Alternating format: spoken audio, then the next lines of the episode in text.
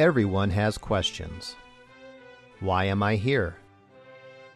Where will I go when I die? Is there really truth? But not everyone has biblical answers. Welcome to the Pastor Study, a ministry of pastorstudy.org. Join us now as we study the Bible to draw closer to our Lord and Savior Jesus Christ. Here is Pastor Tom Brock.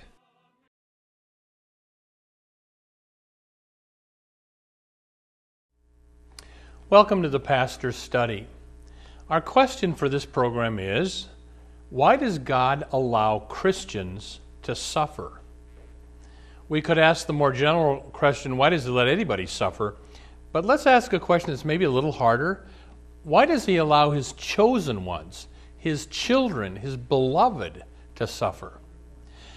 I think this side of heaven we don't have a complete answer, but we have a partial answer. And what I want to share with you seven reasons, according to the Bible, that Christians suffer. So if you would, let's bow and, and let's pray.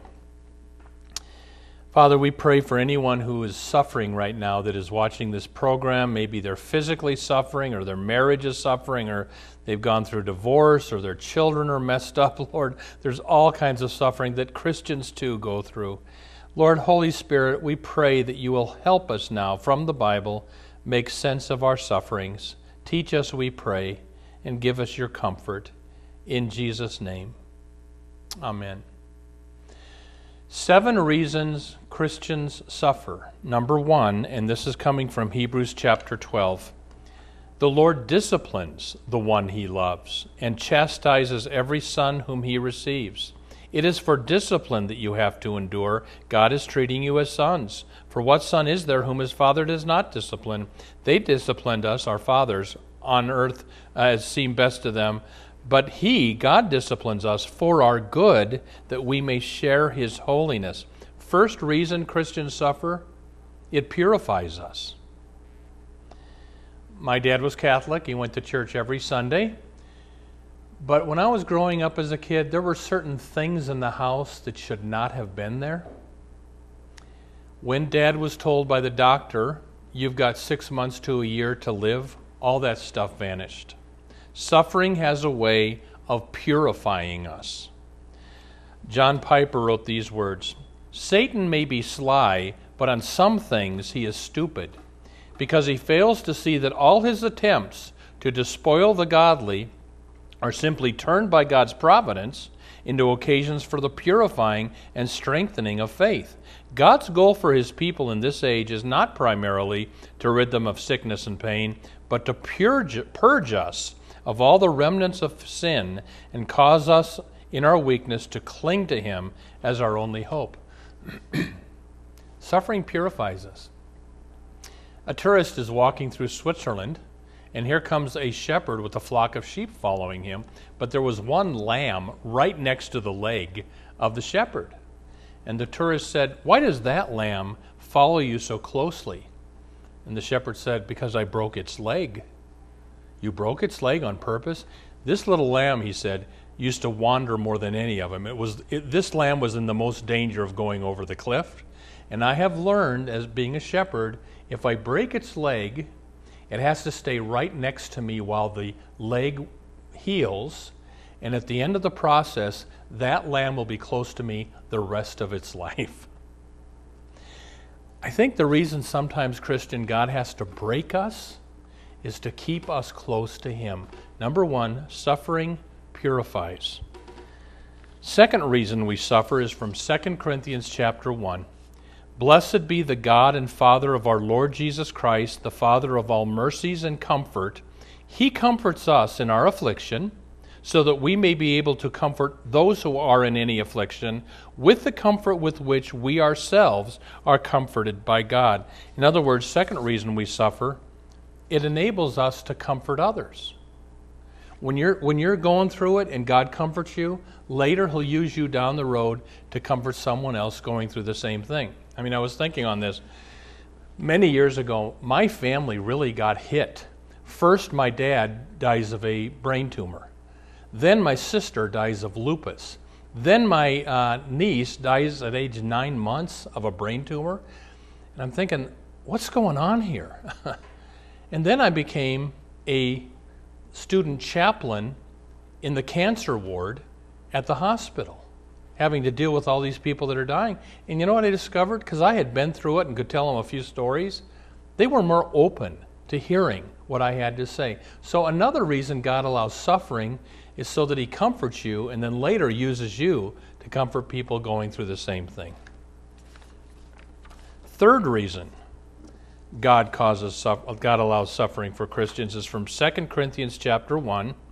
Paul the apostle writes, "We do not want you to be unaware, brothers, of the affliction we experienced in Asia." For we, we apostles, were so utterly burdened beyond our strength that we despaired of life itself. Indeed, we felt we had received the death sentence.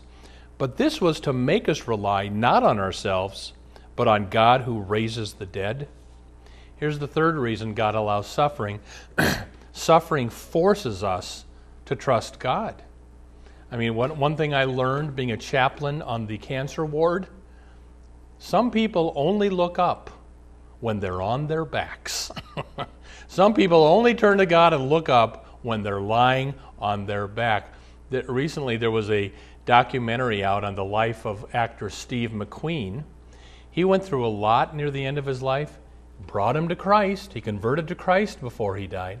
But notice this in 2 Corinthians chapter 1, Paul's not talking about unbelievers. He's talking about believers having afflictions that force them to trust in God. And I learned from that even strong believers like the apostles, God allows them to have affliction through life because it deepens their faith and their walk in God.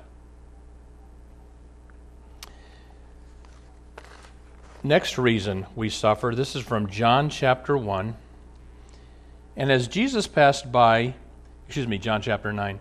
And as Jesus passed by, he saw a man blind from birth. And his disciples asked him, saying, Rabbi, who sinned, this man or his parents, that he should be born blind? Jesus answered, It was neither that this man nor his parents sinned, but it was in order that the works of God might be displayed in him. And then God does a miracle and heals the blind man. Uh, I want you to notice something there, though the blind man was blind not because he had done anything wrong or that his parents had done. Sometimes we get this notion that if I'm sick, it's because I sinned. That can be true sometimes, but it's not always true. Well, It wasn't true here. So in this instance, the illness came so Jesus could be glorified and, and do a miracle. So here's the next reason God permits suffering suffering serves as a setting for miracles. God permits you to suffer so he can heal you and get glory off of it. Now, uh, you might say, but what about when he doesn't heal the Christian? How does God get glory out of that? Well, have you heard of Joni Eareckson Tada? When she was a teenager, she jumped off a, a, a diving board and has been paralyzed from her neck down ever since. She's about my age now. Well, where does God get glory in that, that she's still in a wheelchair after all these years? I think we can say Joni Eareckson Tada glorifies God more in her wheelchair than out of it. I want to quote John Piper again. He says, The glory of God is manifested when He heals, but also when He gives a sweet spirit of hope and peace to the person that He does not heal. That too is a miracle of grace. You know, I think Joni Eareckson, still in her wheelchair now, is a testimony that my faith in God does not depend on whether He gives me my legs back. I'm going to follow Christ even when all the circumstances are awful to show the world Christ is worth it, even when He doesn't heal. I think Joni Eareckson is a, a living rebuke to these health and wealth preachers on TV who teach that if you got up, if you really uh, have faith, you're going to get out of that wheelchair. Uh, no. Sometimes, yes, but not always. I have a friend who's in a wheelchair. He went to one of these health and wealth prosperity churches here in the Twin Cities, and he said to me, I could tell they weren't comfortable with me at their church. And I said to him, Doesn't that stink? Next reason Christians can suffer, and this is from 2 Corinthians chapter 12, verse 7 where we read Paul the Apostle is talking about himself. to keep me from becoming conceited because of the surpassing greatness of the revelations God had shown him heaven. A thorn was given me in the flesh, a messenger of Satan to harass me, to keep me from being conceited. So here's the next reason we suffer suffering prevents greater sins, like pride for Paul here. There's a story of a, a man that owned a large apple orchard, and he's taking his friend, giving him the tour of the apple orchard. And over in one area, the, the apples were huge. And his friend says, Why are the fruits so big here? And the, the farmer said, Look at the roots. And they looked at the roots of the tree, and they'd been hacked up and then healed over, so the roots were scarred. And the farmer said, We don't know exactly why this happens, but when the trees begin to grow and put out huge leaves, we hack at the roots, and it forces the tree to put its energies back into itself to heal itself. And those are the trees that have the biggest tr- apples. I think sometimes God has to wound us to draw us away from the world back to Himself so we'll produce the most fruit for God. One reason we suffer is it prevents bigger sins. Next reason we can suffer is from Revelation chapter 2, verse 10. Do not fear what you are about to suffer.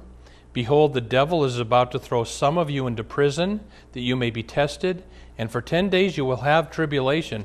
Be faithful unto death, and I will give you the crown of life. Here's the next reason, reason we suffer suffering tests faithfulness. I mean, it's, it's easy for us to be Christians when everything is going well. When things start going awful, we're being tested to see if we'll still cling to Christ or not. Maybe you've heard this story. There's a story that during World War II in Europe, some Nazis burst into a church service with machine guns, went to the front of the church, turned the machine guns on the crowd, and said, We're going to kill the Christians here. If you're not a Christian, you can leave, but if you stay, you'll be shot. Story goes, people got up and left. There were some people that remained. When everybody that was going to leave left, the Nazis went over, locked the doors of the church, came back to the front, put the machine guns on the table, and said, Tell us about Christ. We want to learn about him from some real Christians. Suffering tests your faithfulness to Christ. One last reason we suffer, and this is from Romans chapter 5 verse 3. Paul writes, "We rejoice in our sufferings, knowing that suffering produces endurance, and endurance produces character." The last reason we suffer is suffering produces character. Joni Eareckson in the wheelchair wrote these words years later. The girl who became emotionally distraught and wavered at each new set of circumstances is now grown up.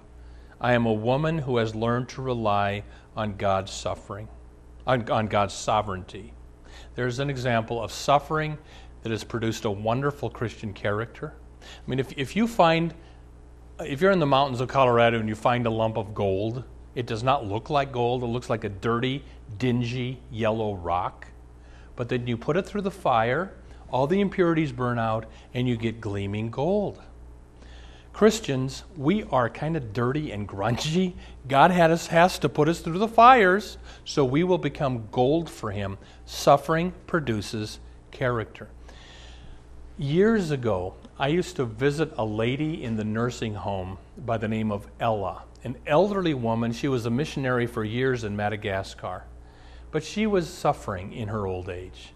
And I'd enter into her nursing home room, and she'd kind of be crumpled up with her liver, liver pain. And she would say things like, I am convinced that the sufferings of this present time are not worthy to be compared to the glory that shall be ours in Christ Jesus. I mean, I didn't minister to her, she ministered to me. And suffering produces character. Now, one more question. It says there, we rejoice in our sufferings in Romans 6. Well, how can I do that? Well, I think you do that by clinging to Romans 8:28. Hear the verse. We know that God causes all things to work together for good to those who love him. So if you're going through suffering right now, claim Romans 8:28. God, I don't like this, but I'm just going to claim you said all things. God, I'm going to claim that this thing that I don't like, you promise to use it somehow for my good. Many, many years ago, Horatio Spafford was on the way to the funeral of his three little children. And on the way to the funeral, he wrote this hymn When peace like a river attendeth my way, when sorrows like sea billows roll, whatever my lot, thou hast taught me to say, It is well, it is well with my soul. That's his way of clinging to Romans 8:28. God, I hate what's happened, but I trust this is somehow for my good, the good of my three children.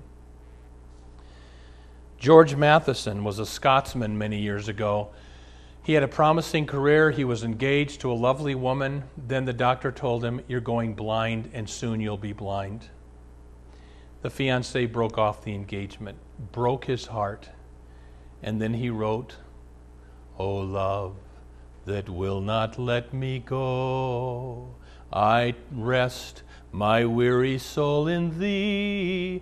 I give thee back the life I owe, that in thine ocean depths its flow may richer, fuller be.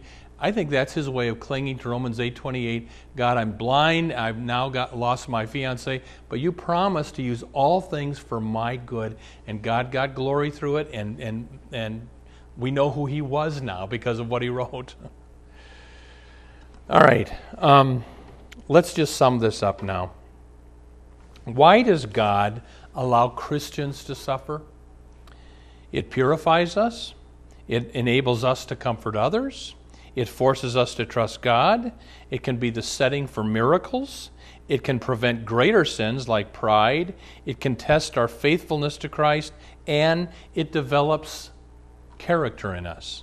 Now, that's all true, I think. but some of this is a mystery. Why does God allow this? And some of this is a mystery. And, and I'm going to close with this. Back in the early 1900s, a mine collapsed in Wales, England. 200 miners died. The bishop was called to do the mass funeral, and he preached. In my mother's Bible at home, in, in my Bible at home, I have a bookmark embroidered by my mother. And he said, if you look at that bookmark from the wrong side, it looks like a mistake, just a tangled mass of threads. But if you turn it over, you will see beautifully embroidered the words, God is love. And he said, We're looking at this event from the wrong side. It looks like God has made a horrible mistake with what has happened. But one day, we'll see it from the other side and understand. Whatever sufferings you're going through this week, may the Lord comfort you and, and be your strength as you claim Romans 8:28 over the whole thing. Amen. Welcome to the portion of the pastor study where we now ask Pastor Brock to share with us his knowledge of Scripture and his insights to answer questions we have regarding the Bible, our Lord, and our everyday walk with Him. Pastor Brock, you quoted Romans 8:28 mm-hmm. as a comfort. Are there any other verses that you can use to comfort people besides that? Yeah, there's lots of them. I, again, I think 2 Corinthians chapter 1, verses 3 through 4 is good.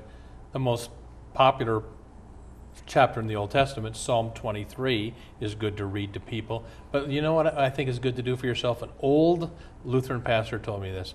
Sometimes when you're suffering, it's good just to take out the book of Psalms and read out loud a psalm because a lot of those psalms david or whoever writes is writing that specific psalm they're suffering and they're crying out to the lord so those are some good comfort verses well does romans 8.28 mean that god causes evil things for our good all right romans 8.28 we know that god causes all things to work together for the good of those who love him and jackie Uh, I'm going to say yes to this because Genesis chapter 50, Joseph's brothers abused him, threw him down in a well, sold him into slavery. That's child abuse. And though, but at the end of it, Joseph ends up in Egypt, the second wealthiest man in Egypt, so he could keep his family alive during the famine. And jo- the, the Romans 8:28 of the Old Testament is Genesis 50, where Joseph says to his brothers, "You meant it for evil, but God meant it for good to preserve our family alive as it is this day." So, Jackie, somebody can do something evil to you, but God can take that and turn it into your salvation. That's a different outlook on it than what most people would think about, Yeah. even.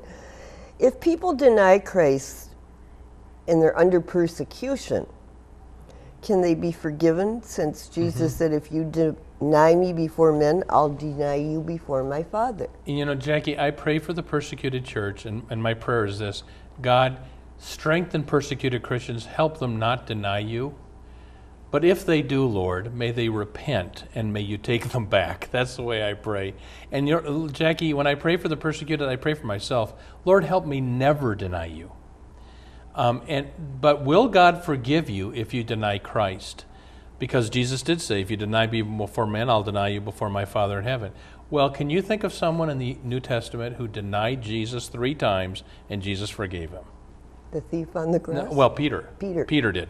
And so, if Peter, who became one of the leaders of the church, could be forgiven after denying Christ, so can we. But there needs to be repentance and confession of sin. Okay.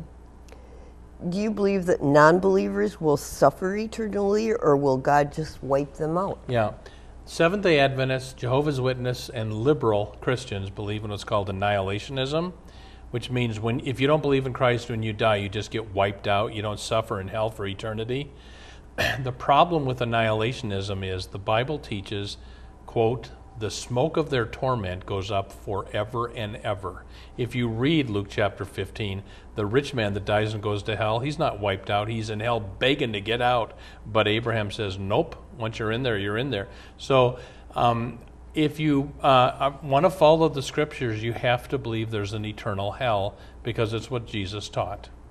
So, and you said that you shared why God allows Christians to suffer, but do unbelievers then suffer too? Well, wha- yeah. So, you know, there are reasons Christians suffer. What about unbelievers? Why do they suffer? Well, I think they suffer because God is trying to use those sufferings to bring them to Christ. Jesus said uh, that, you know, the, the tower that fell on those men in Siloam, were they worse sinners than everybody else? Jesus said, no, but you, unless you repent, you'll likewise perish. So Jesus uses suffering there as a way of trying to bring people to repentance and faith in Christ. Okay. I guess I have a question that's kind of not related to what you preached, but can you explain what is a Calvinist? A Calvinist is someone who follows John Calvin. Martin Luther came in about 1520, started the Protestant Reformation. Within a few years after that came John Calvin, and he was more in, in uh, France. Germ- Germany was where Luther was, but he did similar work that Luther did. Calvinists and, and Lutherans believe mainly the same. There's a few differences, but uh, it's just a branch of, of Protestantism. Presbyterians are Calvinists. Okay. um, the Old Testament forbids eating pork, but Christians today eat pork. So are we not following, or do we not follow the Old Testament? Um, Laws? Jesus said in, in in Mark chapter seven, it says Jesus declared all food all foods clean. The Old Testament laws for the eating laws of the Old Testament were given specifically to the Jews. Jesus came along and fulfilled the Old Testament law. So now all foods are clean. You can have a hot dog. I can have a hot dog. We're not sinning, Jackie, because some of those Old Testament laws were for Jews only to make them distinct from the nations. The whole book of Hebrews is about how Jesus fulfilled that now, so I can have, you know, pork. Pastor Brock, do you believe the Antichrist is on earth? Now or yet? I think the spirit of Antichrist is, and even the New Testament says, You have heard that many, I think this is from 1 John, you have heard that the Antichrist is coming. Indeed, many Antichrists have come. So there are Antichrists with the small a on earth. The big Antichrist with the capital A, whether he's alive or not, only the Lord knows. But any group or person that denies Christ as our only means of salvation, they're an Antichrist with a small a. And there's a mm. lot of them Yep. Okay, well, it's interesting. Even in the a- church. Yeah. it's interesting that there's a difference between whether it's capitalized Yeah. or not capitalized. There's one big Antichrist coming at the end. Yeah. Okay. Um, one of our listeners says their daughter has become involved with a Christian group that says we should follow the Old Testament and worship on Saturday and not Sunday. They also keep the Jewish festivals and say it's wrong to observe Christmas. How does a person respond to that statement? You know, again, there are some, there are Jewish messianic groups that are fine. They, they believe in the Trinity. They believe we're saved by grace alone. There are some Jewish groups that claim to be Christian, and you don't go to heaven unless you know they, can be very legalistic. That you're you're maybe not saved if you worship on Sunday rather than Saturday.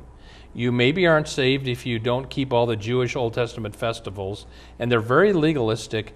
And those groups are are, are cultic. But Messianic Judaism, which these are Jewish people who also believe in Jesus, they're fine. So uh, that's that's basically what I would respond. So I guess were the Bible stories about Jesus written down years after he died, or how? Yeah. When did they come? The um, you know some people think that the Bible s- stories were written hundreds of years after they happened. They didn't, Jackie. The New Testament was completed by about 95 A.D. That's within. I mean, th- that's the last book of the New Testament, Revelation. The earliest books were written more like 40 A.D., which is a, within a, a decade of Jesus' death. Thanks for being with us, and we pray God will be with you, granting you his richest blessings until we're together again next time. Thank you for watching the Pastor Study. You can watch more of our programs at pastorstudy.org. We are on the air preaching the gospel of Christ because of our generous support of you, our viewers. Would you consider supporting our ministry? You may do so at pastorstudy.org or write The Pastor Study, P.O. Box 41294, Minneapolis, Minnesota 55441. May the blessing of our one triune God, Father, Son, and Holy Spirit be with you today and always. If you've been blessed by the pastor's study, would you consider a tax deductible gift to help us reach more people with the good news of Jesus Christ? You can donate at our website, pastorsstudy.org, two S's, or mail a check to the Pastor's Study, P.O. Box 41294, Minneapolis, Minnesota 55441. May the Lord bless you and have a wonderful week.